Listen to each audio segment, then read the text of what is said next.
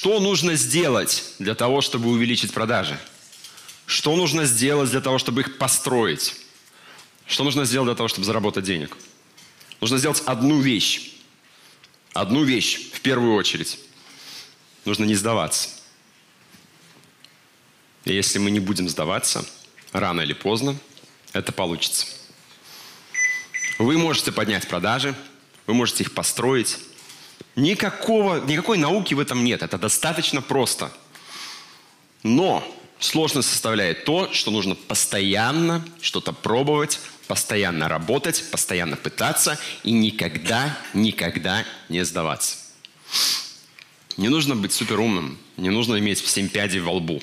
Ученые доказали, что наш мозг пластичен. Мы можем научить себя чему угодно, абсолютно чему угодно. Продажи в Америке не настолько отличаются от продаж в России или Беларуси. Да, они отличаются, но не существенно – в том, что делать пандадок, нет ничего особенного. То, что мы сделали, мы никогда не сдавались. И постоянно, постоянно, постоянно работали и били в одну точку. Так вот, в первую очередь, для того, чтобы построить продажи, нужно никогда не сдаваться. И все время работать. Все время вставать, даже когда вам говорят «нет», один, два, три, тысячу раз, все равно подниматься и двигаться дальше. Никогда не сдаемся. Беларусь один из самых терпеливых народов мира. В этом плане нам повезло. Исторически не повезло, но та закалка, которая есть в нашей нации, та закалка, которая, которую мы переняли с там, с молоком матери, э, исходя из там, экономической ситуации в нашей стране. Многие из нас родились в то время, когда э, Советский Союз разваливался. Нам было сложнее. Нам сложнее строить бизнес. В нашей стране нет капитала, чем американцам или э, британцам. Нам сложнее э, учиться, потому что наш язык больше не является там, передовым языком науки и бизнесом. Нам сложнее общаться с людьми, которые что-то сделали, что-то успели, потому что их просто меньше. Наша страна десятки лет была э, страной, в которой продаж в принципе не было. Они не нужны были. Все было запланировано. В стране не было маркетинга – нам очень сложно. У нас было только 20 лет для того, чтобы культуру продаж, культуру маркетинга каким-то образом начинать взращивать и что-то, что-то изучать. Это очень-очень мало. Давайте сравнимся с другими странами. Там было 200 лет, некоторых 300 лет. Университеты – Знания, которые передаются по всяким разным гильдиям, типа там, ротари-клубов там, и так далее. А у нас всего этого нет. Нам сложнее. Но это как и беда, так и advantage. Преимущество. Это и преимущество – Потому что когда вам сложно, и когда вы способны пробивать стены, проходить через огонь, воду, медные трубы, то как только вы нашли свою нишу, свой способ, как растить бизнес, как продавать, что делать, тогда вы будете неостанавливаемыми. Тогда у вас все получится. Посмотрите на белорусские истории успеха. Давайте начнем с самой большой. По мы говорим про IT, про штат сотрудников, ИПАМ. Аркадий Добкин обивал пороги американских компаний, чтобы в 90-е годы ну, аутсорсить белорусских программистов сотни раз. Послушайте некоторые из его э, э, презентаций. Человек не останавливался, постоянно, постоянно, постоянно пробуя и что-то делая. И я уверен, ему десятки тысяч раз говорили нет – в какой-то постсоветской стране Какие-то программисты в шапках-ушанках, там они с автоматом Калашниковым ходят. Куда? Какое, какое программное обеспечение? Но человеку удалось переломать вот эту, э, этот стереотип и построить многомиллиардную компанию. Возьмем танки. Следующая история успеха белорусская. Сколько лет эта компания занималась клиентскими проектами? Сколько игр было выпущено до танков? Сколько было неудач?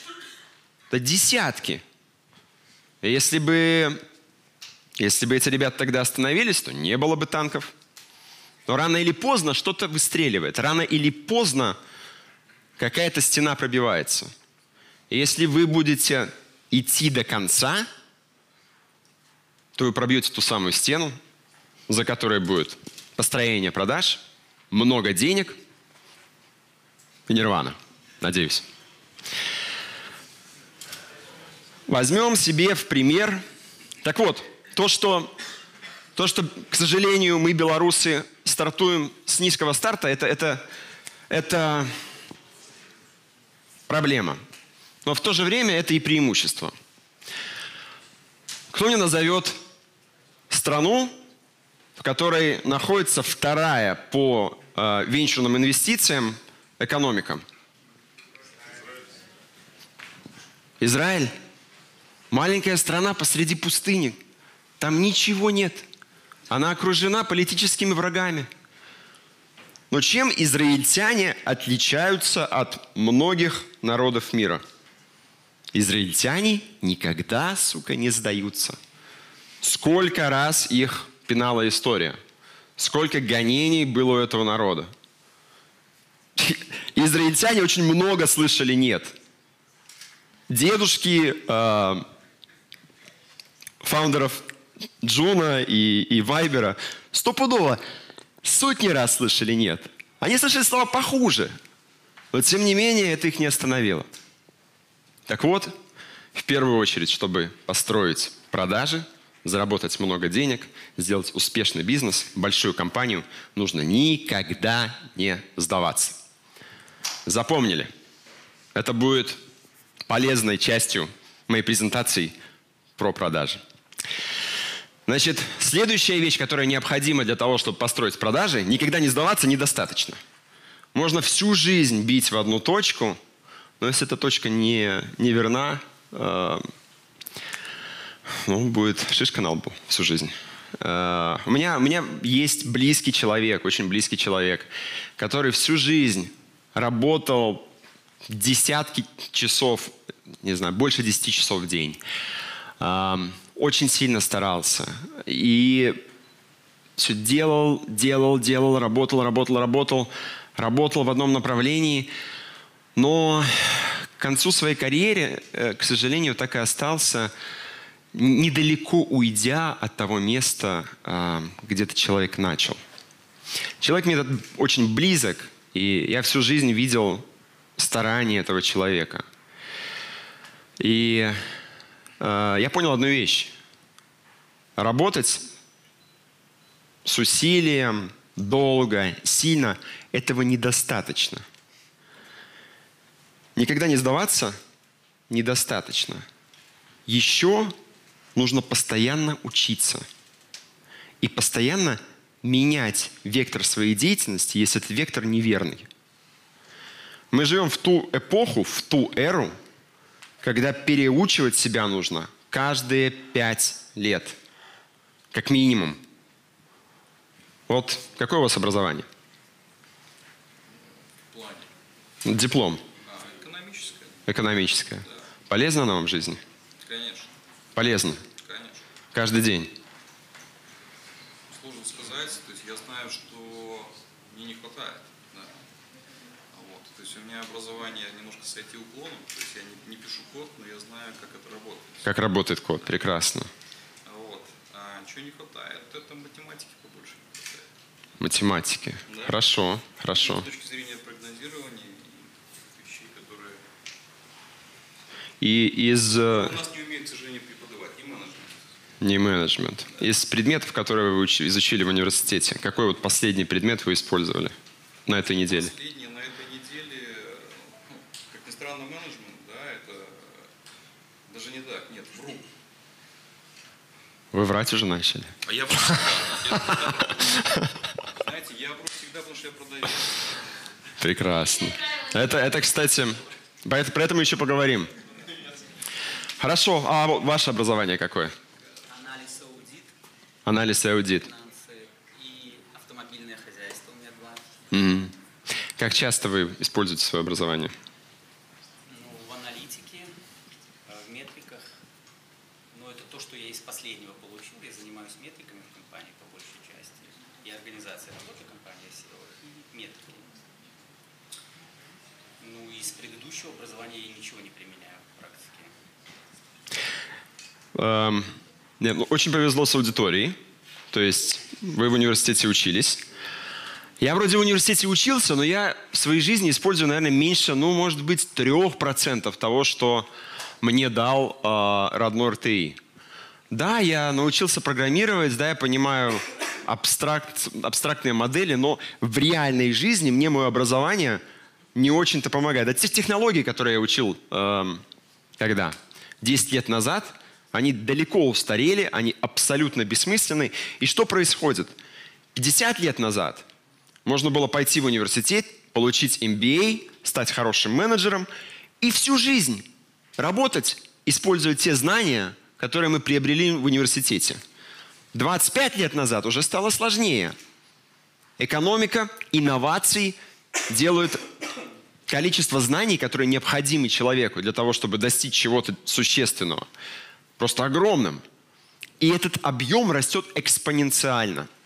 То, что мы делаем, заменяется вначале станками, потом машинами, потом электроникой, а сейчас искусственным интеллектом. И скорость изменения бизнеса, скорость изменения экономики, она каждый год в два раза увеличивается. Через пять лет нам нужно будет учиться каждые три года для того, чтобы получать те знания, которые релевантны для рынка. То, что мы учим сегодня в университете, это хорошо. Мы развиваем свой мозг. Но этого далеко недостаточно. Далеко недостаточно. И не только нужно постоянно учиться в университете или в книжках, нужно постоянно учиться у других людей. Нужно постоянно общаться с людьми из той индустрии или той сферы, которая вам интересна. То, что вы сюда сегодня пришли, огромный плюс. Может быть, я буду бесполезен, а может и полезен. Кто знает. Но как минимум, кроме меня, здесь есть 50 человек, с которым можно попить кофе, и у которых узнать можно что-то нового. Среди 50 человек как минимум толковыми. Как минимум 5. Как минимум 5 уже построили продажи в Америке. И сейчас они просто пришли для того, чтобы ну, что-нибудь там подкрутить настройки. И у этих людей нужно учиться. Есть одна история про никогда не сдаваться и э, про постоянно учиться. Э, если вы откроете какой-то сайт был, probusiness.by, 30 людей до, э, до 30. Значит, первый человек Женя Невгень. Значит, с Женей я познакомился на студенческом, вот похожем, в принципе, метапе, куда пришло 500 что-то студентов. Очень много студентов была, большая аудитория. И э, я рассказывал что-то про, э, про бизнес. Из 500 студентов меня каким-то образом нашел после этой конференции, хотя я пытался оттуда выбежать, как, ну, чтобы никто меня, не дай бог, не трогал. Эм, меня поймал Женя, схватил за руку и начал показывать свои дизайны. В то время Женя жил в Гродно и хотел попасть в, ну, в, в, в стартапы, в IT, там, в, в бизнес. Из 500 человек один все-таки добился – один был настырным. Один показал дизайн, и мы начали вместе работать, и потом Женина карьера пошла вверх. Поэтому есть люди, которые говорят, есть удача, там есть а, какие-то там обстоятельства и так далее. Удачи не бывает. Вы максимизируете свои шансы, когда вы работаете, учитесь и постоянно пробуете разные вещи, если что-то не работает. Вы максимизируете свои шансы на удачу. Удачи не бывает. В бизнесе все статистично. Ну да, вы можете заработать миллиард, а можете миллион. Да какая к черту разница? И то, и то это достаточно большие цифры. Если вы будете постоянно работать, постоянно учиться, постоянно пробовать разные вещи, рано или поздно удача постучится и ваш дом. Итак, суммируем. Никогда не сдаваться. Постоянно учиться.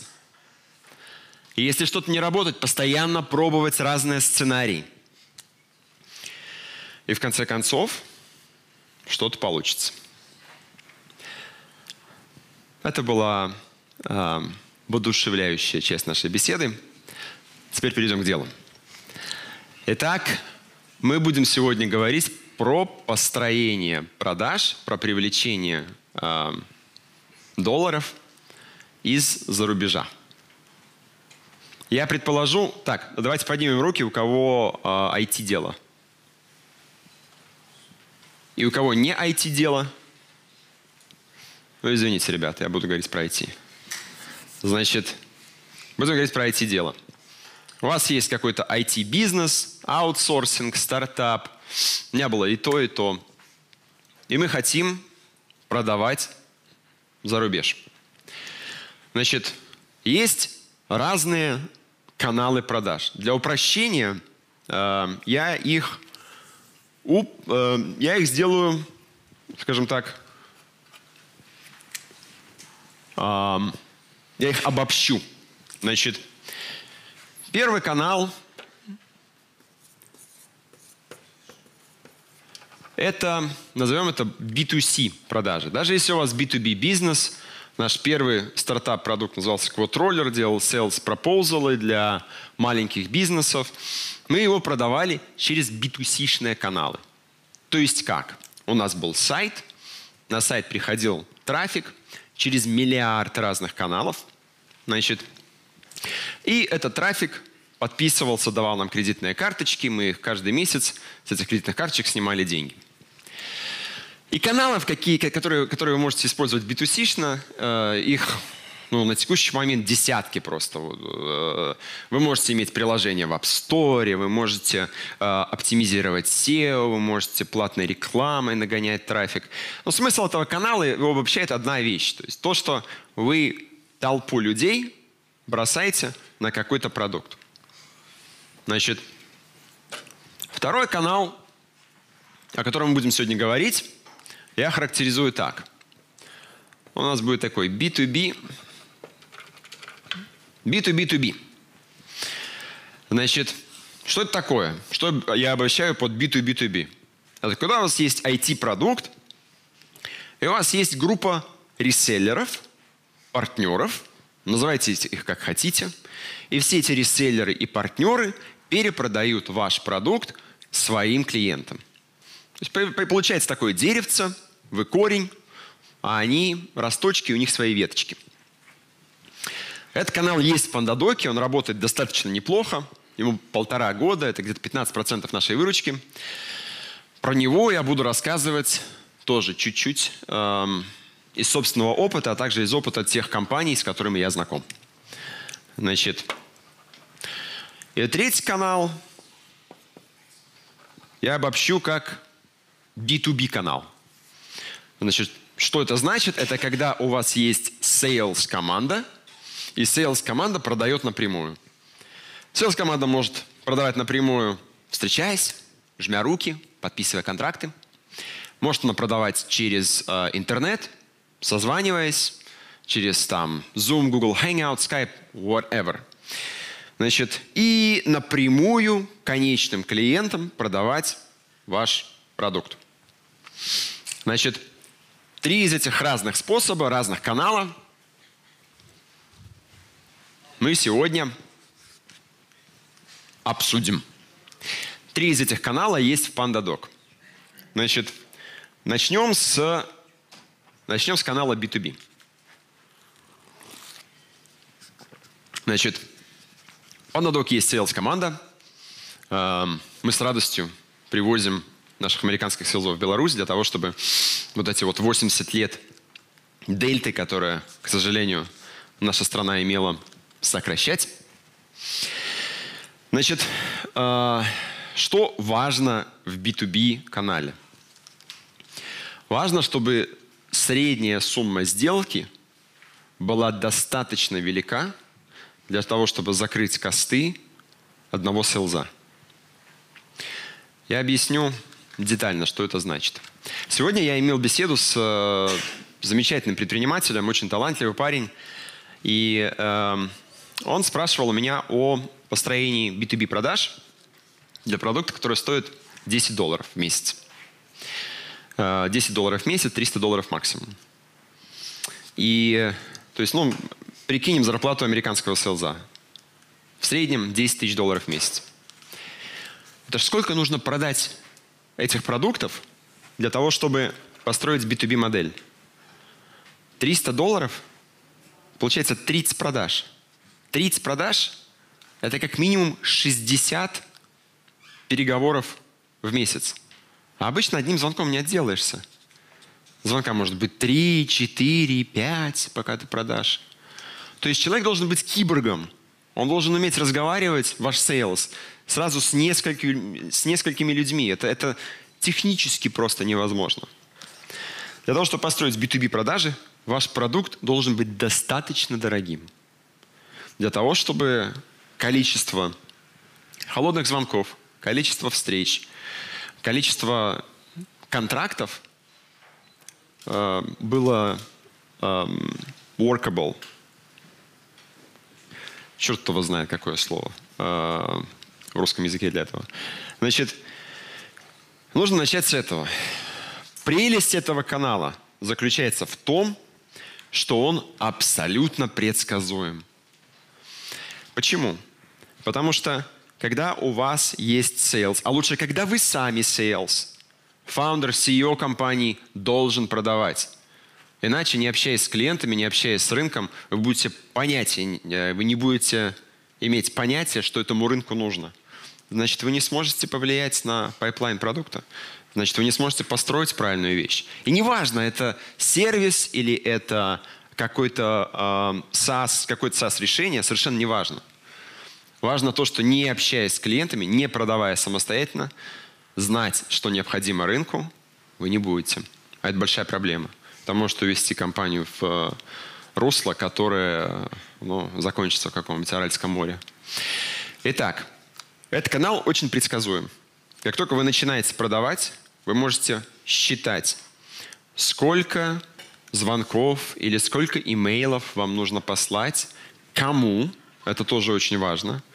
Нужно найти идеальную персону, идеальный профиль клиента, которому проблема, которую вы решаете, заходит лучше, чем 7 миллиардам остальных людей на этой планете. А, например, в PandaDoc, чем занимается PandaDoc? PandaDoc позволяет посылать контракты, э, пропозлы, подписывать их электронно и интегрировать весь этот процесс в CRM-систему. Значит, у кого самая большая боль э, в связи с тем, что, ну, то есть, приходится возиться с бумажками? Кому больше всего подходит наш продукт? Мы попробовали десяток разных э, персон, индустрий, размеров компаний, титлей людей, э, должностей, должностей людей.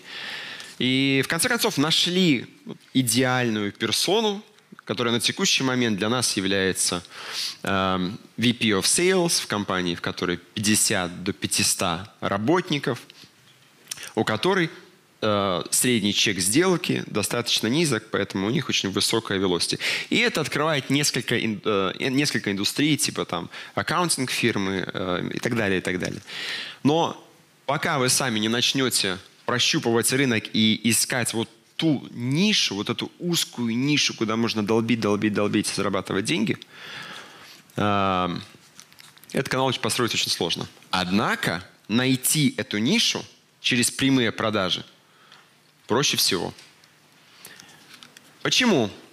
Потому что если вы будете заливать ваш сайт трафиком, строить партнерскую сеть, велика вероятность, что те массы, которые придут к вам через интернет или э, реселлеров – будут неправильной персоной. эм, к сожалению, у меня есть опыт, когда э, в нашем первом стартапе мы сделали неплохой inbound маркетинг, довели наш первый продукт роллер до 7 э, тысяч активных пользователей. Потом ну, мы думали, как бы процентиков 5 сконвертируется в платное, когда мы запилим э, платную админку. И сконвертировалось меньше процента. А мы для 7 тысяч этих людей, мы их слушали, они же нам фидбэк слали, мы там какие-то фичи строили. Кучу времени, куча ресурсов было просто выброшено. Так вот, я большой фанат этой модели на ранней стадии любой IT-компании. Почему? Потому что столько знаний, кроме как общаясь с клиентом напрямую, или имея одного человека между вами и клиентами, столько знаний никакой другой э, подтип этих каналов вам не даст. Продавать напрямую важно, чтобы хотя бы просто учиться. Значит, в чем проблема продаж напрямую? Проблемы продаж напрямую заключается в том, что просто очень дорого. Нанимать селзов в Америке дорого. 10 тысяч долларов в месяц. Дурдом. Однако, а, подобного рода косты можно обрезать. Например, каким образом это сделать? Вы сам фаундер, вы знаете ваш продукт лучше, чем кто бы то ни был. Правильно? Вы можете его объяснить и закрыть сделку лучше, чем любой американец, потому что это ваше детище. Если не можете, можно научиться, ничего страшного. Пару месяцев, несколько шишек, научитесь. Когда вы научитесь, можно нанимать дешевого американского селза, не э, человека там с годами опытов. Э, есть такой титул Sales Development Rep, SDR. Люди, которые только вот закончили колледж, там, может, они год были в продажах – и все, что они могут делать, это, э, ну как, не все, но в основном то, что они делают, это э, назначают встречи, там онлайн-звонки, э, пишут сообщения через LinkedIn, итерируют разные, э, разные, разные сообщения, которые вы, вы им предоставляете. Может быть, ходят на конференции. Э, я знаю одного белорусского предпринимателя, который э, имел отряд э, Отряд, отряд э, девушек с прекрасным английским языком, которые они летали по конференциям, э, девушки заводили беседы, а сделки закрывал уже основатель этой компании. Значит, заводили беседы, назначали встречи, то есть э, заинтересовывали потенциальных клиентов. Никакой чернухи там не было, но тем не менее на конференции, вот с кем бы вы пообщались? Со мной – или вот, я не знаю, ну, с, с девушкой. С девушкой, правильно? Это как бы, ну, эм, психология наша такая. Значит, так вот в этом, в этом канале начать и сэкономить огромное количество денег можно с того, что вы начнете эм, с оптимизации костов, а закрывать сделки будете самостоятельно. Значит, как только вы нашли вот эту узкую нишу, которую можно бить, бить, бить, бить, бить, потом будет золото, и вы это чувствуете, можно нанимать первого sales менеджера. Где нанимать первого sales менеджера и как? И кого? Мы находимся в Беларуси, это делать очень сложно. Вообще невероятно пытаться построить прямые продажи, когда э, между вами и человеком 10 часов разницы. Практически невозможно. Что нужно делать? Нужно паковать чемодан и лететь в тот рынок, где находится ваш бизнес. И искать людей, которые способны вам помочь вырастить бизнес там. Вокруг Беларуси огромное количество стран, где Сейлс-культура, уровень английского языка э, очень хороший.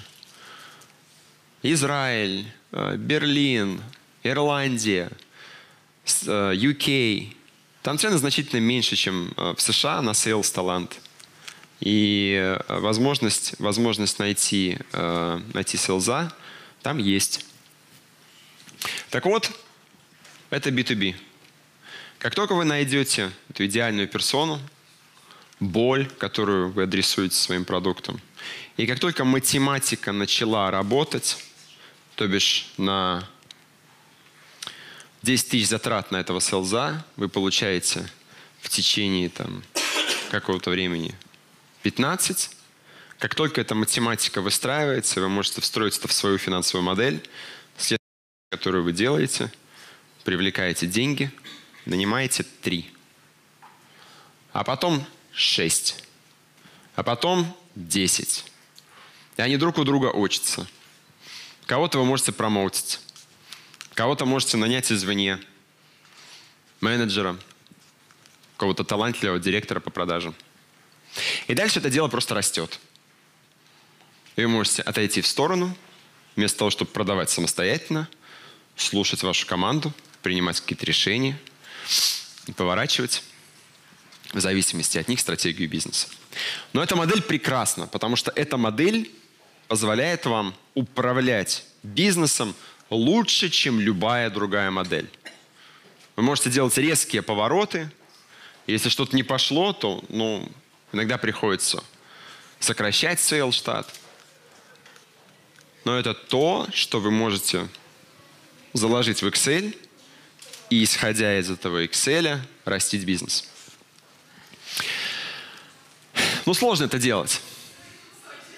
Иногда, находясь в Беларуси, ну, не хочется куда-то ехать. Может, какие-то семейные обстоятельства. Может быть, э, может быть, ну, не получается продавать там что-то с английским. Или который тоже можно выучить за 3-6 месяцев, если что. Э, может быть, ну, ну какие-то есть причины, которые не позволяют продавать продукт напрямую. Вот есть, допустим, в Беларуси э, замечательная компания – Называется она Гуртом. Продает э, системы, связанные с GPS. Клиенты у них, ну, очень большие. Порог входа в подобного рода бизнесы, когда у тебя enterprise клиенты, он достаточно высокий. Сложно это делать. Окей, тогда мы можем попробовать B2B2B. Что такое B2B2B? В том, что вы делаете, я надеюсь, уже есть существующий какой-то рынок. И, скорее всего, ну, у большинства B2B продуктов есть компании, которые либо продают сопряженные продукты, либо похожие. С этими компаниями, как правило, не так сложно выйти на контакт. Но не так это сложно. Потому что, ну, продать напрямую кому-то и получить звонок у потенциального покупателя, это реально сложно. А э, поговорить с человеком о партнерстве возможном значительно проще – в Пандадоке есть вот эта B2B, B2B модель. Мы продаем наш продукт реселлерам CRM-систем, реселлерам маркетинг автоматизации. И то, что мы делаем, э, мы предлагаем поговорить о новом продукте на рынке, предлагаем поговорить о партнерстве. И люди, ну, люди с радостью берут эти звонки, потому что э, какие-то новые инновационные технологии, вот эти вот реселлеры, B2B2B компании, они, они, они просто должны изучать. Это часть их работы. Потом, что вы делаете? Вы с ними общаетесь, предлагаете им перепродавать свой продукт за какую-то за какую-то маржу. Совершенно неважно, какая это маржа изначально. Просто главное, чтобы ваш Excel работал, и этих людей было достаточно, этих реселлеров. То, что мы использовали, какой, какой хак. Значит, мы в Пандадоке любим хакать разные, разные модели. Значит, денег у нас не было, когда мы вот это дело начинали. И мы решили делать следующее. Мы решили вызывать этих людей на звонок, общаться с ним, предлагать партнерство и говорить, что если хотите с нами партнериться, вы нам должны платить 3000 долларов в год. Вы должны купить наш продукт. Ну, 50% подобного рода компании нас посылали, а 50% продолжали общаться и в конце концов покупали. Зачем мы это сделали? Вот зачем. Потому что sales, который продает вот этим реселлерам, партнерам, ему тоже нужно платить. И, допустим, он продал, э, ну, подписал партнера. Потом заставить партнера продавать его партнерам, это очень сложно. Нужно их натренировать, Нужно сделать так, чтобы sales команде понравился ваш продукт. И вам нужно это сделать через какого-то человека, который вот является вашим э, контактирующим лицом в этих реселлерах. То есть нужно прыгать, прыгнуть через несколько горбов для того, чтобы в конце концов достичь своей цели. А когда эта компания, с которой вы общаетесь, ваш партнер, заплатила вам, когда это лицо, принимающее решение, инвестировал какую-то сумму денег для того, чтобы сделать это партнерство успешным, как бы уже кожа горит. Может, и начальник за подобного рода растрату, если эта растрата не, э, не принесла никакого э, возврата на инвестицию. Может, и начальник поднаехать, могут и уволить, да и денег жалко, как бы деньги уплочены, нужно работать. Для нас это получился таким хаком, э, каким-то инструментом мотивации наших реселлеров для того, чтобы изучать наш продукт, перепродавать. Но по правде наш продукт можно использовать, если у вас компания, которая перепродает э. В этом нам, нам немножко повезло. Так вот, B2B2B модель. Делаем список из всех потенциальных реселлеров вашего продукта, связываемся с ними, общаемся, потом ложим их в ваш инструмент автоматизации маркетинга, засылаем имейлами, там, как, как можно чаще даем о себе знать, и рано или поздно ваш продукт, ваш бизнес всплывет в беседе между ними и их клиентами. Проблема этой модели заключается в том, что с конечными клиентами вы не общаетесь. Поэтому пока первые продажи не пошли, пока маховик не закрутился, поворачивать свой, свой бизнес, учиться сложнее, чем в B2B. И третья модель, о которой я буду говорить, это э, как бы модель, которая появилась у нас благодаря интернету. Прекрасная модель, но здесь бизнес становится немного, немножко более хитовым. Вот повезло, сделали вы правильную вещь, выложили ее в App Store, оптимизировали платный трафик, и э, и получилось, допустим. А может и не получилось. И делать продукт, который, ну, вот, который будет хитом или не хитом, нужно быть к этому готовым. Нужно быть готовым, как вот, допустим, в истории с Wargaming, что будет ряд игр, которые не будут хитом, а потом будет хит. Если не сдаваться, рано или поздно он обязательно получится. Так вот, какие каналы э, построили мы в, в Pandadoc? Давайте начнем с канала э, натуральной вирусности продукта. Самые лучшие SaaS-продукты, они вирусные по своей природе. Возьмем, например, Dropbox. Когда я шарю с кем-то документ в Dropbox, файл, этот человек должен получить доступ к Dropbox. Он видит Dropbox, о, это интересный новый способ. И эта функциональность, она, это, это, это возможность вирусного распространения, она была заложена в сам продукт изначально – с пандадоком какая ситуация происходит? Я посылаю вам документ, документ выглядит по-другому. Он функциональный, можно его подписать, там, а можно и видео встроить, и оплату провести через него. Что-то новое, это как бы не PDF в имейле. Ну-ка я посмотрю, что за пандадок, подпишусь. Такие вещи, они закладываются, как правило, на, на уровне продукта. Если вам посчастливилось иметь такого рода продукт, который может быть натурально вирусным – замечательно. Пробуйте максимизировать все, что вы можете из этого продукта. Всякие проект-менеджмент-системы, где люди приглашаются, э, CRM-системы, где какие-то большие команды э, приглашаются в аккаунты, потом это все распространяется. Все подобного рода вещи, они, они работают очень хорошо. Но не у всех есть вирус. И он не нужен для того, чтобы стать успешным. Огромные B2B компании, Salesforce, Oracle – они антивирусные. Все люди, которые их пробуют в первый раз, они как бы, ну, не то что рассказывать про них не хотят, они их трогать больше не хотят, потому что это продукты большие, сложные, нужно их учить. Люди не любят учиться, к сожалению. Но это ничего страшного. Если эти продукты достаточно прилипучие, и достаточно качественное в долгосрочной перспективе, то тогда пойдет следующий канал, который называется word of mouth, э, сарафанное радио. Сарафанное радио работает очень хорошо. Если у вас прекрасный продукт, то сарафанное радио будет работать. Проблема сарафанного радио заключается в том, что работает оно очень медленно. Вы начинаете с одного клиента, с двух клиентов, пяти. Но пока эти люди начнут рассказывать своим друзьям. Есть продукты с сарафанным радио, но продукты, которые, которые э, полагаются только на сарафанное радио, это, э, скажем так, продукты, которые имеют очень рисковую маркетинговую стратегию.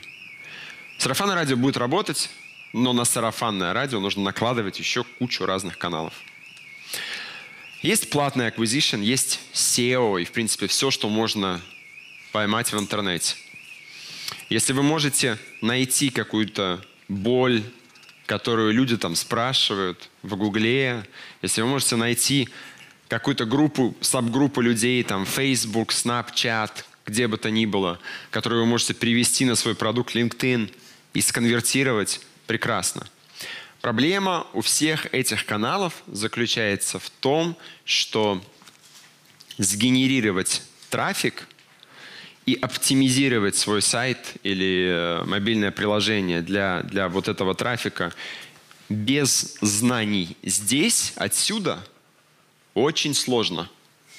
И можно очень долго вслепую пробовать разные, разные слова, словосочетания, разные питчи. И, к сожалению, конверсии и, и деньги, потраченные на онлайн-рекламу, которые становятся дороже и дороже и дороже с каждым годом, они могут быть потрачены впустую. Значит, и в конце концов, очень многие люди говорят про, про контент-стратегию, про то, что нужно там, писать блокпосты. Я не соглашаюсь в том, что контент может быть стратегией. Образование может быть стратегией. Все те компании, которые рассказывают о том, что они были успешны э, с контент-маркетинг-стратегией, на самом деле – были успешны не из-за того, что они делали много блокпостов и писали про то, что они там делают. Они были успешны потому, что они образовали огромная масса людей. Компания, которая говорит об этом громче всех, например, HubSpot, создатели там, и люди, которые эм, застолбили термин inbound marketing, да, они, не за счет блокпостов HubSpot стал популярен среди маркетологов. HubSpot стал популярен за счет маркетологов, потому что они образовали тысячи маркетологов, если не десятки тысяч маркетологов, о новом типе, э, новом типе маркетинга. Они про него рассказывали. Они, по сути, бесплатно давали второе MBA десяткам тысяч людей. Если вы находитесь в той нише, где вы можете открыть для мира что-то лучшее, и где люди реально ищут информацию, которая релевантна, которая, которая им важна, тогда это действительно может быть стратегией. Например, Э, разница между Pandadoc и HubSpot заключается в том, что Pandadoc пользуются селзы, а HubSpot пользуются маркетологи. Угадайте, кто больше читает, особенно в интернете? Маркетологи. Ты угадал. Значит, маркетолог. Так вот, эм, каналов здесь может быть огромное-огромное количество. С моего опыта и э, с опыта построения ревеню модели в PandaDoc, WhatRoller. До этого была полупродуктовая компания Coding Staff. Лучше начинать здесь, переходить сюда, и потом накрывать рынок э, через B2B, э, через B2C каналы. Я люблю э, сравнивать вот это построение ревеню модели с, э, с военными действиями. Вначале вам нужен сквот – спецназ для того, чтобы разведать поле.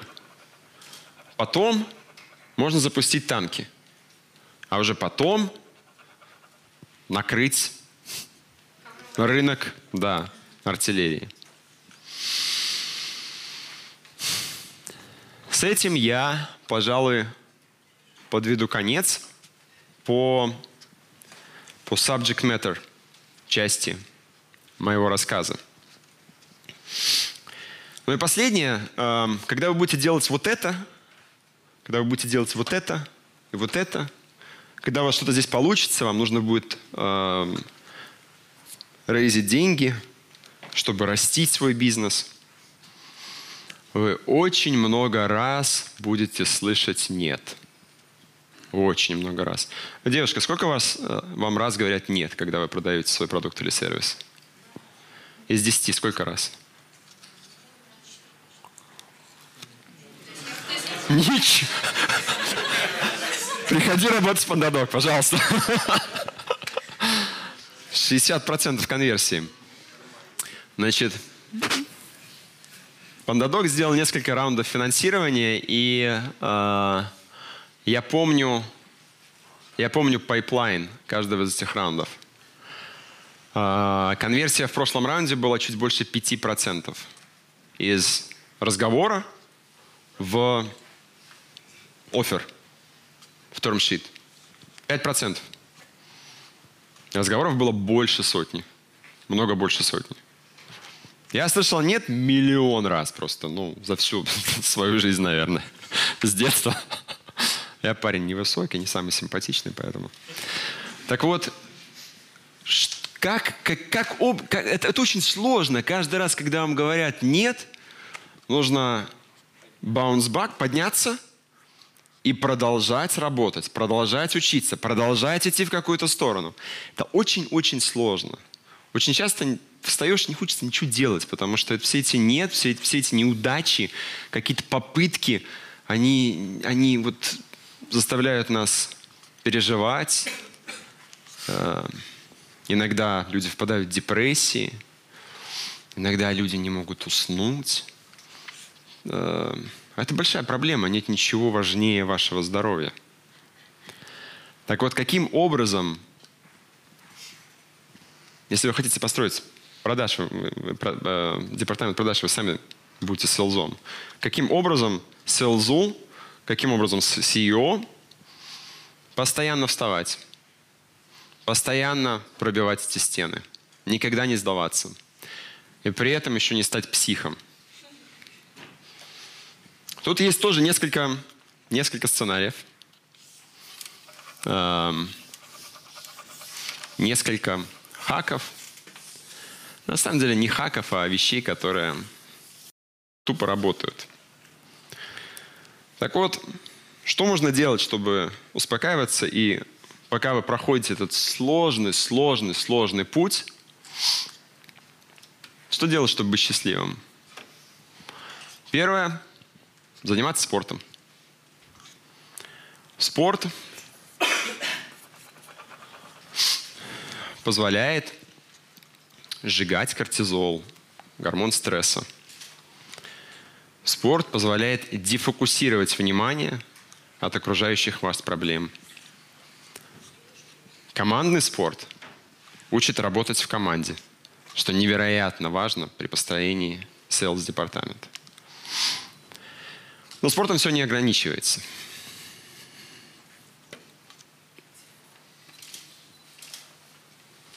Можно заниматься йогой – и другими mindfulness практиками. Не знаю, как это на русском. Эм, йога, медитация, э, восточное единоборство, которые являются, в принципе, смесью того и того, позволяют вернуть ваш разум в состояние, когда ваш разум спокоен и способен учиться. Когда ваш разум не раздражен – и когда ваш разум может принимать новую информацию, и вы понимаете, что, ну, ничего страшного, у меня сейчас не получилось, у меня получится в следующий раз. Вы продолжаете работать. И получать удовольствие от того, что вы делаете, даже когда не получается. Йога и медитация.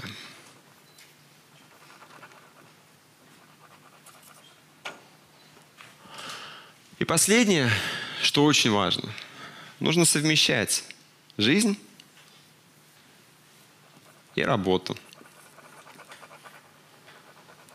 Всех денег в этом мире не заработаешь. От жизни нужно получать удовольствие. Поэтому, дорогие мои, Я надеюсь, вы получили удовольствие от сегодняшнего вечера. И обязательно найдите эти пять человек, у которых вы сегодня чему-то новому научитесь. Большое спасибо.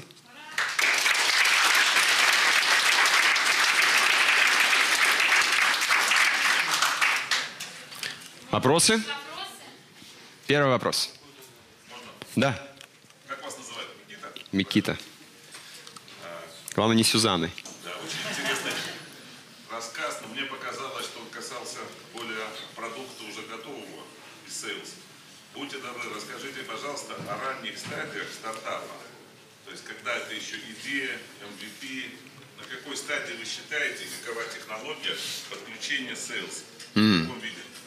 А, Значит, вот я рассказывал про Женю. А, Три года назад Женя сделал дизайны пандадока, которые мы положили в InVision, и которые, на которые можно было кликать, нажимать мышкой, и что-то происходило. Я использовал эти дизайны для того, чтобы продавать пандадок потенциальным клиентам и получать у них отзывы, какую-то информацию. И э, без единой строчки кода у нас были первые ну, комиты. Денег не было, честно признаюсь, но комиты были. Вот. Подписанные, там, пропоузлы, тогда еще контроллеры. Значит, э, не, не нужно, не всегда нужно иметь готовый продукт для того, чтобы сгенерировать первые продажи.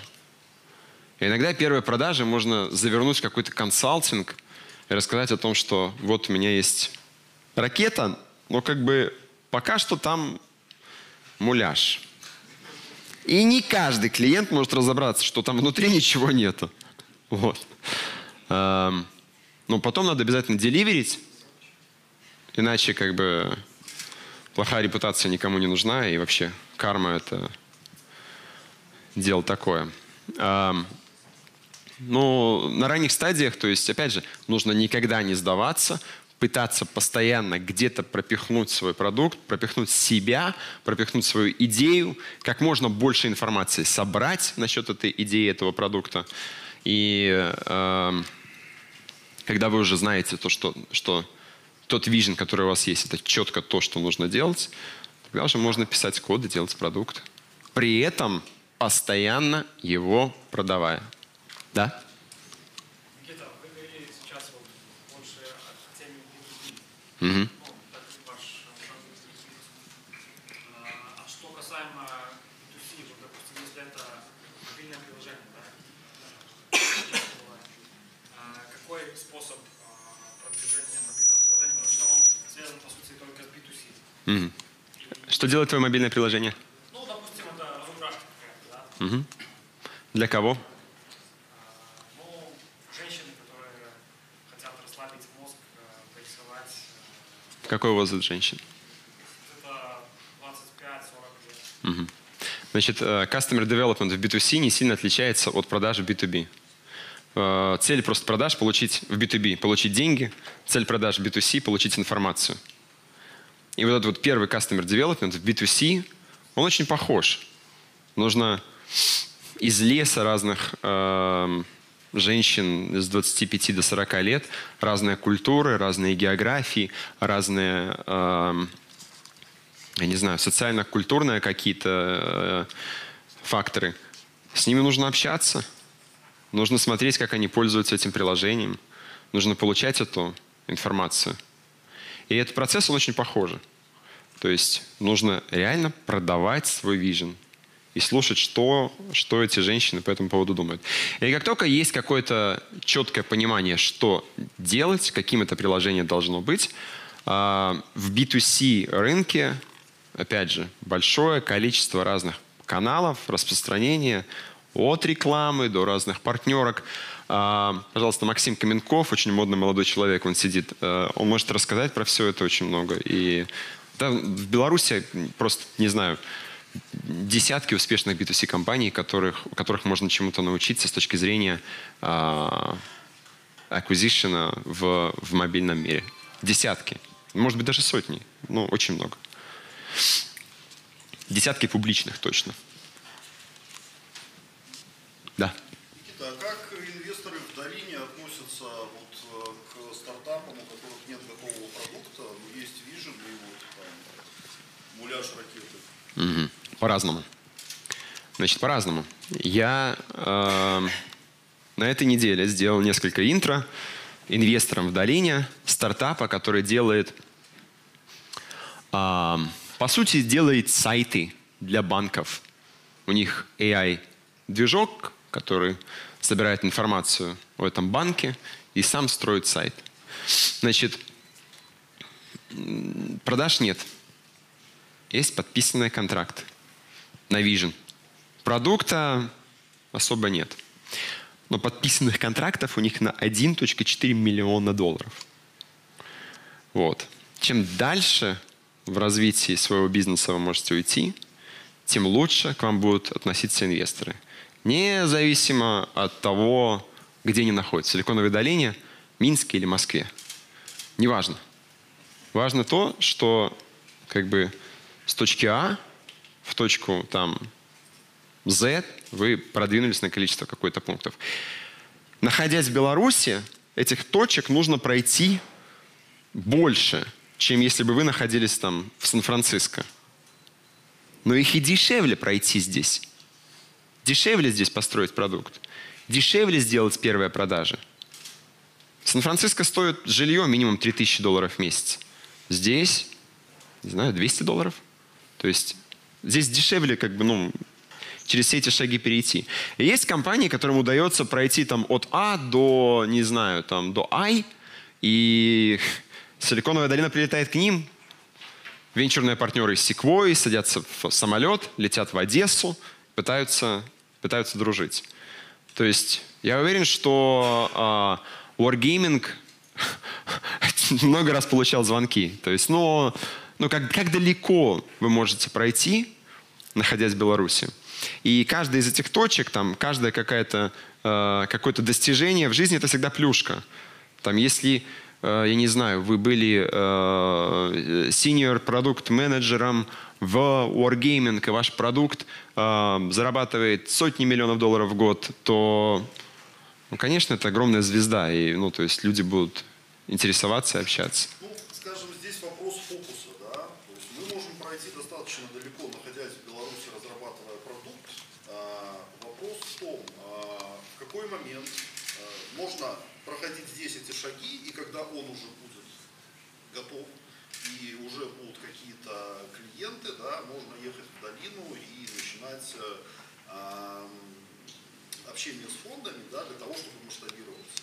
Прекрасный вопрос. Либо же, либо же, не проходя вот этих всех шагов, то есть параллельно там продукт разрабатывается, ты можешь ехать в долину, как бы у тебя ничего нет, но если ты получаешь инвестиции, то ты намного быстрее начинаешь проходить все эти первые шаги. Вопрос, если, ну, скажем, как В какой момент? В А или в Я или в Ай? На каком шаге, да? На первом, втором, третьем, пятом, то шестом? мой личный опыт. Мой личный опыт постоянно. Это твоя работа. Ты CEO компании. Фанта- э, Fundraising – это твоя работа. Найм талантливых людей – это твоя работа. Inspiration этих людей – это твоя работа. Продажи – это твоя работа. Постоянно. В разные фазы компаний возврат на усилия в каждом из этих видов деятельности разный. В точке А возврат на фандрейзинг будет не очень хорошим. Но если ты хорош, ты будешь получать отзывы инвесторов, будешь строить взаимоотношения, будешь знакомиться, можешь узнавать индустрию, ты будешь получать знания. И мы никогда не сдаемся, правильно?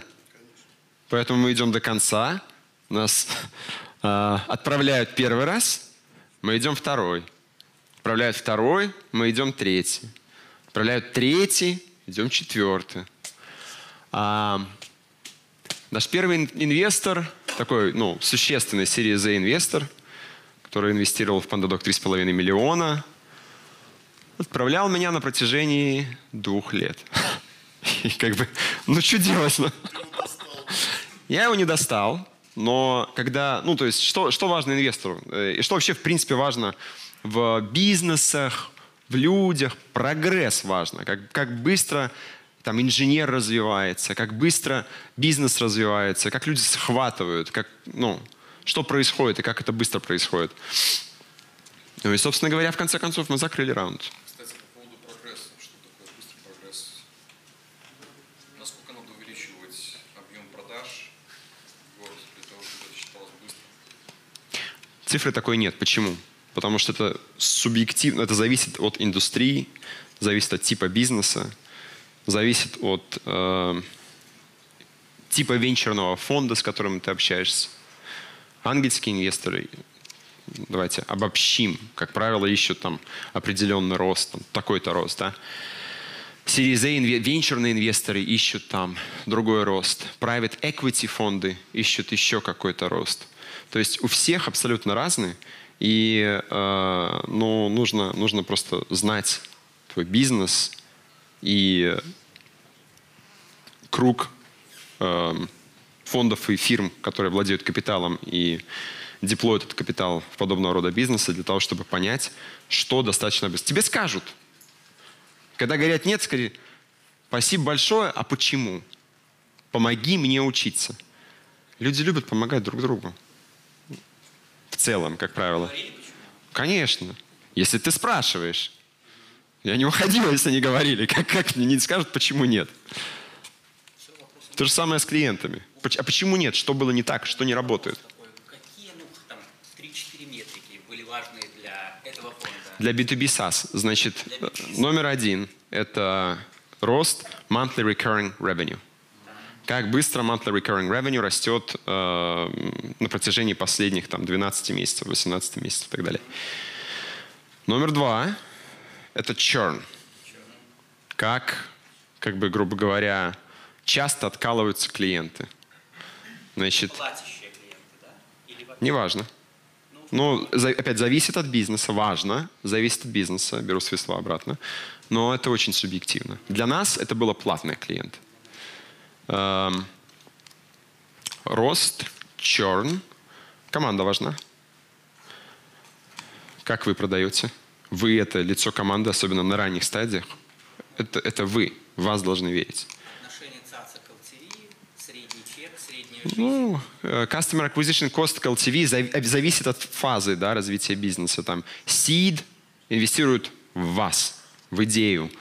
Там может быть какой-то ранний рост. Вот у нас был небольшой рост, мы, у нас было там 20 тысяч МРР, когда мы получили наш Не, Seed. ну, САС же обычно как раз таки они ждут, смотрят. САС очень сложный продукт, мы понимаем, о чем говорим, да? И вот это вот время, которое должно пройти, даже тех там 3-4 года, а, они, ну, та- там фонды ангельские, к примеру, кто за тобой наблюдает, они смотрят за твоими метриками, просто как бы выжишь ты или нет, и вот эти метрики дают какую-то основу жизни как бы твоего продукта, а под метрики потом, в принципе, можно подстроить какие-то, направить там маркетинговые ходы, ты типа взлетел и пошел. Ну, я верно, наверное, мыслю, да? Да, и насколько хорошо ты продаешь, и насколько инвесторы верят в твою идею. Это исчезает. Там seed – это важно, A – важно, B – это уже исчезает, и все смотрят на твои метрики. Но изначально очень многое зависит от, э, от команды, от того, как, как этот продукт преподносится. вопрос у меня при работе с оттоком, назовем его по-русски отток. Вы, Отток откуда? ну, у меня отток из платных. Хотя, а, клиент, который А, хотя один черн, раз я понял. платный, да, и он ушел. Да-да-да. А, ну, это просто, чтобы было понятно четко. А, вы, вы пользуетесь э, сейлсами, они участвуют в работе с оттоком или нет? Те продажники, которые, они звонят этим людям и говорят... Да, мы их «Вы называем Customer Success команда. Это их Это отдельная команда? Да. И первые, первые люди, которые канцелят подписку, ты должен звонить. Потому что более важной информации, ну, ну негде ее взять. Это самое-самое... Если клиент купил Да. первую подписку, ему надо позвонить, сказать спасибо и спросить, почему ты это сделал. Обязательно.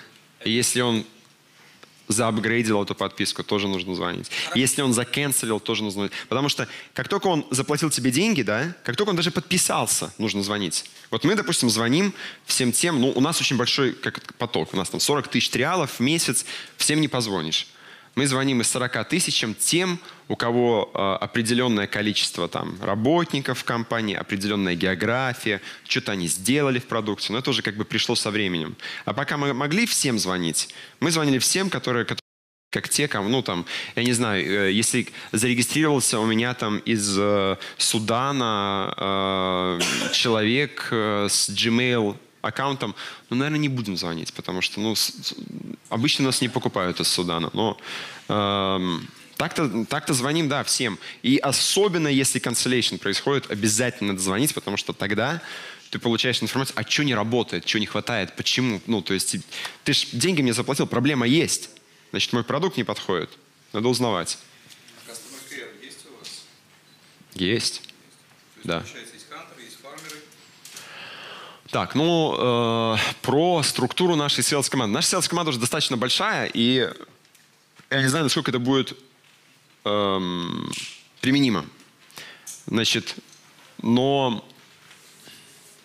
вначале лучше делать так, чтобы селзы были, по сути, бизнес-оунерами. Вот у них есть лайфсайкл клиента. Пускай они за все отвечают. А потом лучше дробить. Потому что так будет видно, кто шарит, а кто нет. И это очень важный фактор в sales. Люди, люди продают. Все зависит от людей.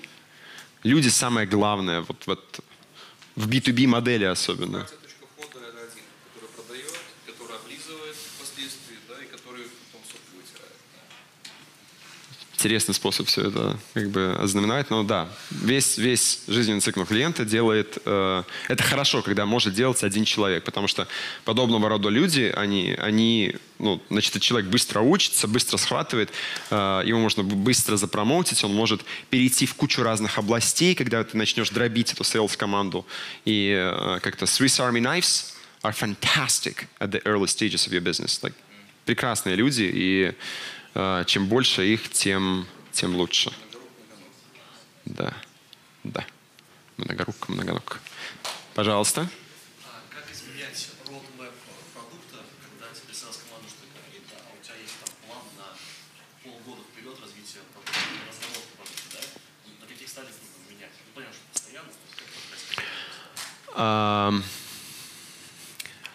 Ты знаешь, Валера, у нас, мы над этим еще работаем. Пандадок, эм, у нас прекрасный продукт, прекрасная продуктовая команда, но это то, чему мы учимся э, постоянно. Кроме того, я не являюсь тем человеком, который э, лучше всего ответит на этот вопрос. Э, Мой партнер Сергей его адресует значительно лучше. По-разному компании это делают. Очень по-разному.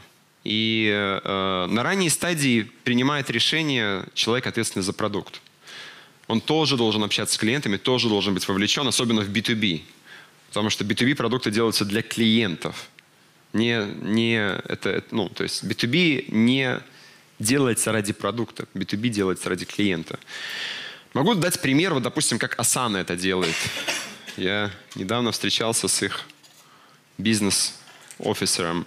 Они делают такой пай-чарт, и у них есть...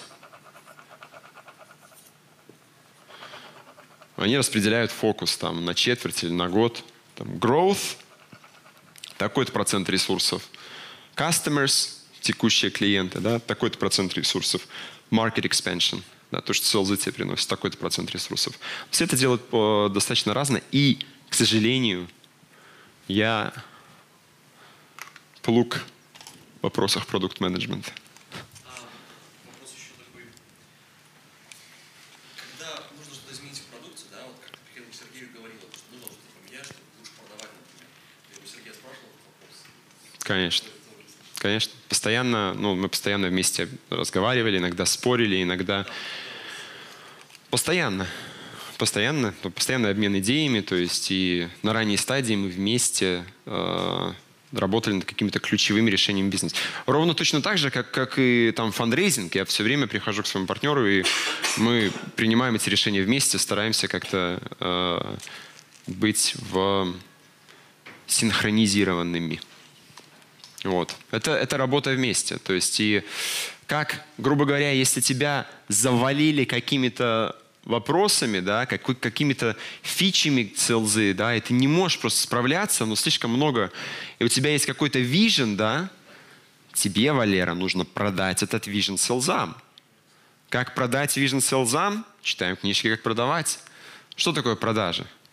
Продажи – это процесс э, нахождения интереса у противоположной стороны, который ты можешь э, синхронизировать с интересом своим. Продажа – это способ сделать, сделать так, чтобы человек хотел, особенно, особенно внутри команды, да, чтобы человек хотел сделать то, что хочешь сделать ты. Вот. И как это сделать? Ну, это делается. Вот. Да, пожалуйста. Привет. Привет. А, У меня такой вопрос.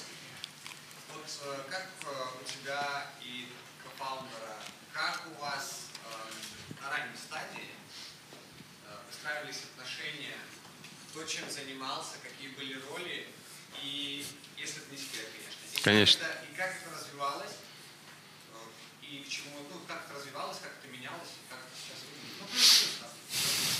Ну. С моим кофаундером Сережей я познакомился в университете, э, когда мне было 18 лет. Э, Мы с ним вместе играли в группе. Он, он был хорошим барабанщиком, я был посредственным басистом. И э, мы начали дружить. Потом я поехал в Штаты и из эм, начал, начал делать как бизнес там, э, что-то аутсорсить, работать с друзьями бывшими там. Потом вернулся в Беларусь для того, чтобы этот бизнес ну, превратить в настоящий бизнес. И из, э, не знаю, сотен друзей из университета э, Сергей был ну, наитолковейшим просто. Он, он был невероятно толковым. А, и, и очень успешным в своей карьере. Э, и наши отношения начались, ну, собственно говоря, больше, чем 10 лет назад. А, Начался этот бизнес, пар- бизнес-партнерство с такого, а, назовем это, букетно-конфетного периода, когда он какие-то проекты делал для меня, при этом работая full time где-то еще. И мы дружились, притирались друг к другу как партнеры по бизнесу, потому что когда ты делаешь бизнес, всегда будут конфликты разногласия. Невозможно. Ну, если вы нашли себе партнера, который думает точно так же, как и вы, и с которым вы как бы вот, вот, вот в одно направление думаете в унисон, это же плохо. Потому что один мозг у вас на двоих, а должно быть два. В споре рождается истина достаточно часто. Поэтому если, если вы не сходитесь в чем-то, если э, иногда возникают конфликты, это нормально. Нужно учиться эти конфликты разрешать так, чтобы э, они не перерастали в, в какие-то ну, э, нервные истории. Но, но, но э, научиться разрешать конфликты – это невероятно важно. К сожалению, я не очень хорошо это умел делать, например, на заре своей карьеры. Э, Этому постоянно надо, надо учиться. Итак, значит, как мы с ним работали, да? Да, роли. Значит, э, на ранней стадии я не верю в то, что э, нужно жестко и четко разграничивать роли э, людей в команде, неважно, партнеры или нет. Если э, засовывать человека в какую-то узкую нишу, то тогда этот человек не будет знать других частей бизнеса, а одного головного мозга для того, чтобы построить бизнес, не всегда хватает. Вот. И э, на ранней стадии я немножко залазил в продукт, он залазил в бизнес. Этот, этот э, overlap, наслоение, оно было очень большим. Очень большим. И потом постепенно оно становилось меньше по мере роста нашей команды. Это наслоение становилось меньше, мы делали, мы делали меньше и меньше и меньше. А сейчас мы вообще ничего не делаем. Наша задача – это находить прекрасный талант, э, помогать, помогать нашим коллегам делать и э, воодушевлять, э, какие-то знания э, шарить, стратегию задавать, но особо не делать. То есть мы, мы, ну, как бы мы, э, наш, наш оверлап, возможно, опять немножечко наслаивается, потому что мы вместе думаем и говорим про стратегию. Но эм, баланс взаимоотношений с вашими партнерами – это самая главная вещь которое необходимо в бизнесе. Иначе ничего не поможет. Это понятно. Хорошо, но еще уточню, да? То есть получается, что со старта вы занимались все-таки разными вещами, был Погролав, но... Ну как, разные, да? Ну вот смотри, мой, мой, мой партнер делает продукт, да, я делаю э, бизнес. При этом э, там, я делаю какие-то wireframe продукта ранее. Мы вместе писали документ о, о вижене о продукте, да. Моя задача заниматься бизнесом, тем не менее, мой партнер занимался рекрутингом. Очень часто занимался HR, когда я накосячу где-нибудь. То есть мы очень-очень-очень, э, как это сказать, э, ну и в стратегических решениях мы очень разные люди. То есть мой партнер более эм, взвешенные решения принимает, а я чаще рискую. И мы немножко тоже балансируем в этом плане друг друга. То есть, э, ну и естественно, когда мы не сходимся в каком-то вопросе, да, то мы очень разные люди, э, то всегда будет какой-то какой спор. Но научиться разрешать эти споры э, эффективно – это то, что делает, делает бизнесы. Ну, это, на самом деле это фундамент. Без фундамента, каким бы рынок ни был, какой, какой бы продукт прекрасный не был, без вот этого фундамента между, между, между фаундерами э, ничего большого построить невозможно. Я ответил на вопрос? Да, да, да, спасибо. Да? А, ответ. А туда, Нет. вместе работали здесь? Нет, нет, нет, нет. А, Значит, очень часто я был в Америке, мой партнер был здесь. Очень сложно. Удаленка – это очень сложно. Очень-очень сложно. И физическое присутствие э, важно, потому что язык тела, эмоции не передаются через там, э, видеоконференцию. Да, да, да. Это очень важно. Да и приятнее работать с человеком э, лицом к лицу. Перелеты, перелеты, переезды на время. Эм, Ну и, в принципе, можно делать удаленку, когда есть какой-то уровень доверия и, и дружбы. То есть, ну, не знаю, мы с моим партнером семьями жили в одном доме. То есть это же последняя фаза, как бы. Там его жена, он, его дочка была на первом этаже. Сан-Франциско очень дорого. А, Я на втором. И мы так жили, ну, достаточно долго. То есть даже как бы мы, ну, там, прошли бытовуху, в конце концов. Ну, у вас еще комната одна свободная для приезжих. Да? Да? Все вы знаете. Девушка, я второй раз поднимайте руку, извиняюсь. Да. Привет. Вопрос такой более философский, а по цифрам. А Если возвращаться к B2B и B2C-шным каналам. И очень интересный кейс, вот как вы их э, между собой совмещаете. Потому что все-таки действительно, если говорить про B2C-шный, то туда загоняется стадо клиентов, но у вас есть формочка на сайте, которая квалифицирует их сразу. И вот такой вопрос. Если посмотреть по воронке, а, то разные каналы будут слать разный трафик на сайт. И получается, что, допустим, с SEO, с каких-то пиар-материалов и, я не знаю, с обучающего центра, а, кон- конверсия в людей, которые все-таки заполняют эту формочку и заходят в приложение, она будет разной. Да. И потом э, уже с этими людьми, которые э, форму заполняют, уже связываются с ЛЗ и уже доходят их до, до продажи, собственно. Так вот, интересный вопрос. А какая конверсия должна быть приемлема для канала? Потому что, скорее всего, вы тестировали разные каналы, разные ключевые слова в конце концов. И ну, должны как-то отсеивать каналы, которые не работают для вас или приносят не, вот, э, не, не тот трафик, который вы Название компании вашей? Сплит... а, ну.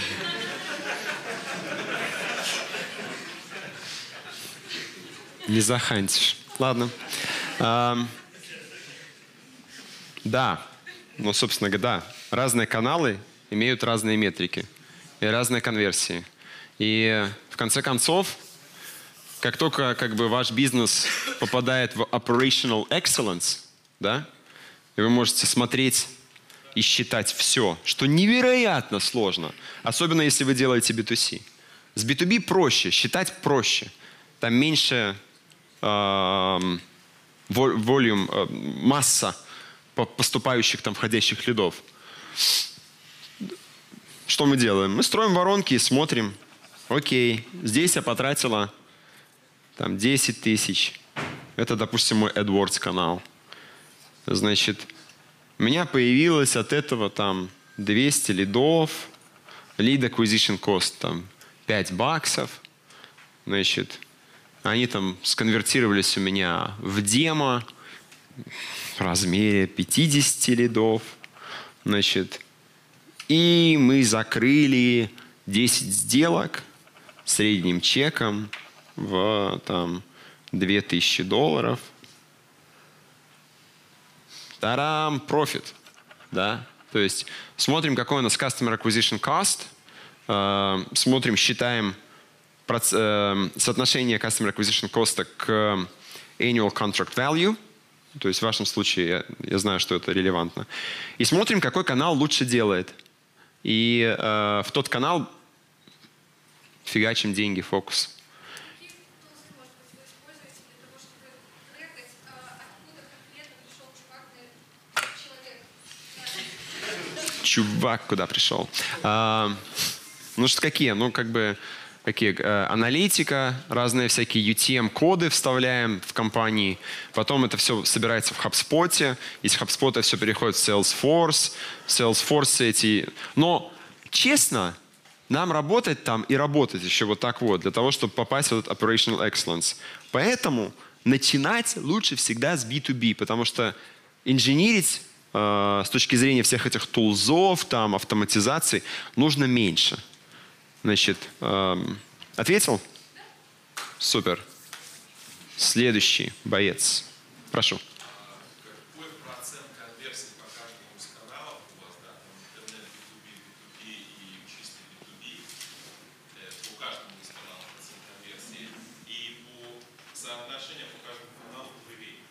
Какой Последнее я отвечу. Первый вопрос. У нас 90 человек в компании. То есть я все, к сожалению, не знаю. А, Ревеню. Значит, B2B2B. 10-15% в зависимости.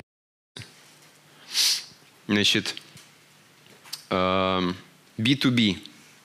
Одно- от- Относительно новый канал. Порядка 10% от всего ревеню. Все остальное – это комбинация вируса. Наш продукт достаточно и прямого входа. Это порядка 30% всего ревеню. Пандадоку повезло, но, ну, то есть, как повезло? Мы планировали, что у нас будет вирусный продукт, и э, строили его, исходя из этого. Эм, и остальное – это э, B2C каналы. SEO, у нас есть там библиотека шаблонов. Там. Да. Да. Так сложилось исторически. Если бы Пандадок начинался сегодня, было бы наоборот.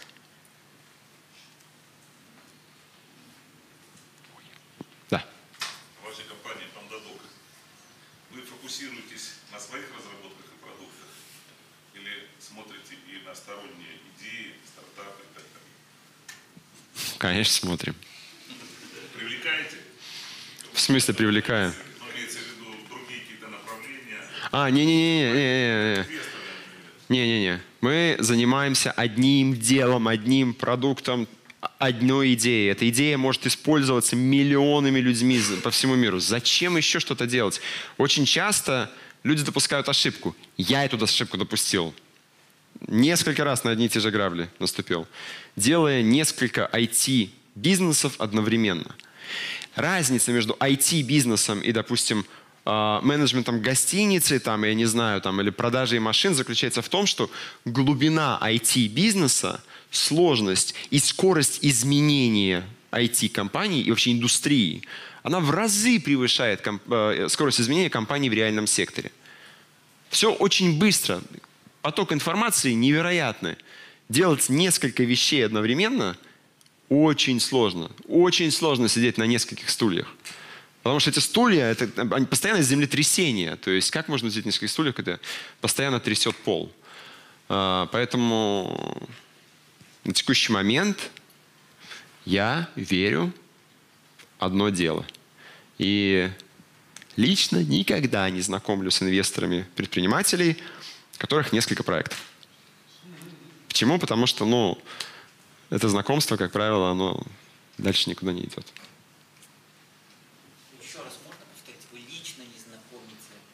Ну да, иногда приходят, э, э, ну там, знакомые, знакомые, знакомых, говорят, познакомь меня, пожалуйста, с, э, вот, ну там, с VC, да. Ну, если у человека 10 проектов, как бы, то смысл знакомить, VC скажет, «Слушай, как бы, давай ты выбери определись, за что тебе сердце болит. Компетенцию, Ну, предлагаете инвестору, я знаю проект, ну, у него один, допустим, я знаю его метрики, он классный. А почему вы спрашиваете? Основная моя цель такова. Да, я, наверное, знакомлю, ну, не знаю, стартап в неделю, наверное, с кем-нибудь. Это карма, да? Меня знакомили, я знакомлю теперь. Почему бы и нет? Да. Еще, а, ваш продукт ориентирован на сегодняшний момент больше для small business, для enterprise или для middle business? Small business. 50-500 employees.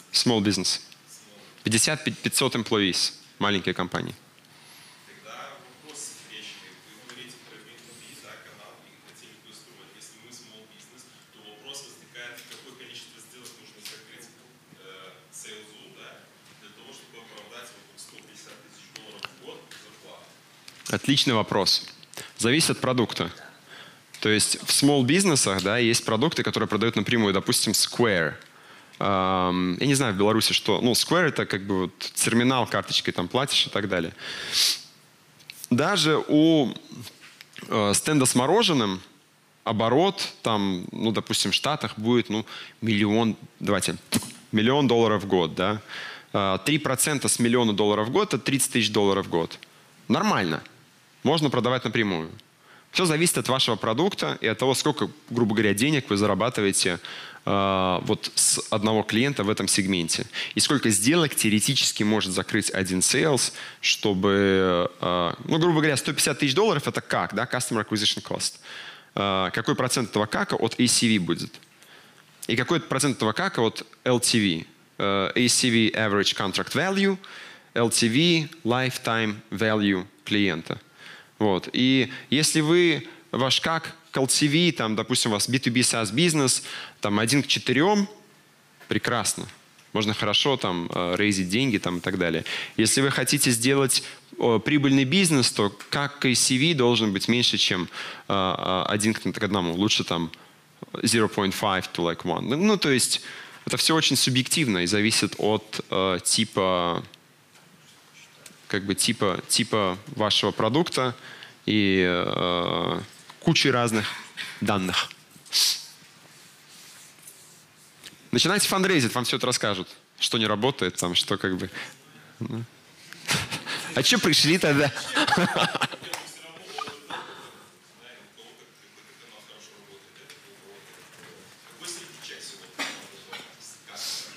Не скажу. Да? Здравствуйте, меня зовут Елена, проект Видеохарев. У меня вопрос. Вот, начались продажи. Первый человек. Елена. У меня вопросы в отношении с конкурентами на ранней стадии развития продукта.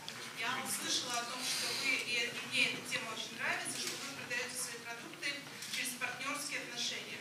Так вот, я хотела бы спросить, что вы делали для того, чтобы на ранней стадии не развивать э, конкурентов?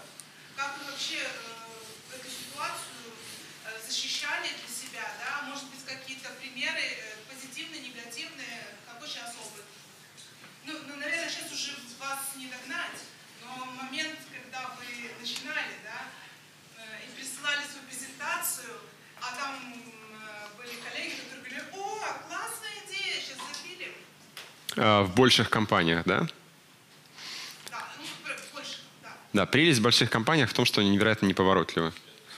И если они могут сделать то, что вы хотите сделать быстрее, чем вы, то, ну... Не присылать. Не-не-не-не, нам, ну, как бы... Это как бы вопрос в, в компетенции, значит, вашей команды. Как так? Там Oracle сделать быстрее, чем Pandadoc. Да они же вообще как бы, ну, медленно, они не могут повернуться, слишком большая организация. Очень сложно им это сделать. Если они купят такой же проект, как ваш, да, ну кто-то еще А что не наш тогда? То есть, ну дешевле, ну пускай покупают. Значит, если дешевле, хреновый тот проект. То есть, не, на самом деле, э, все зависит от бизнеса, опять же. Может быть, вы придумали лекарство от рака, и видео хорек вряд ли. Но, э, да, то есть, э, я верю в то, что я верю в то, что идея ничего не стоит. Ничего идея не стоит. Вот в то, что я верю. Самые дорогие компании, э, IT-тех-компании мира, это не новые идеи.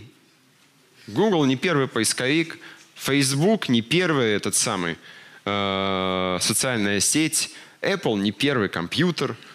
Никто, не, не надо быть первым. Это помогает, это прекрасно. Надо быть лучшим. Как быть лучшим?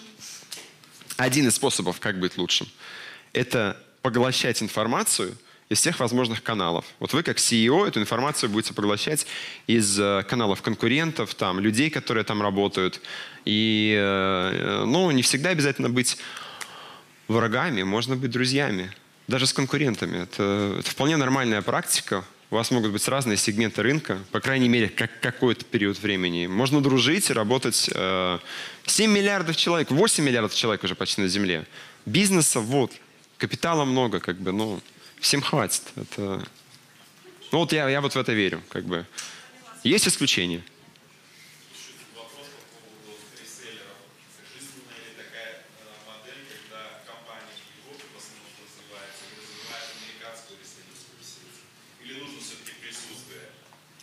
Сейчас вспомню какой-нибудь... О, ну, гурт там белорусский, да? Отличная. Сейчас придумаем кого-нибудь, который, э, кто силен на американском рынке с реселлерской сетью. Альфреско. Начинались в Европе. Потом через реселлерскую сеть э, открыли американский рынок, потом открыли э, headquarters в долине. Да много их.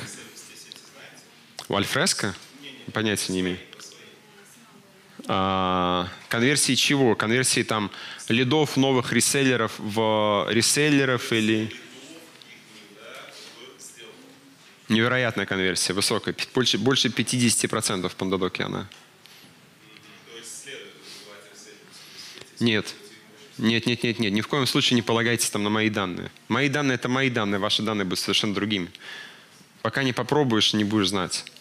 То есть все вот эти вот, да, все вот эти истории, там у этих стока, у этих стока, там та-та-та-та-та, бизнес каждый уникален. То, как делать, похоже. Но что получится, будет разниться. Поэтому как бы пробуйте и не сдавайтесь.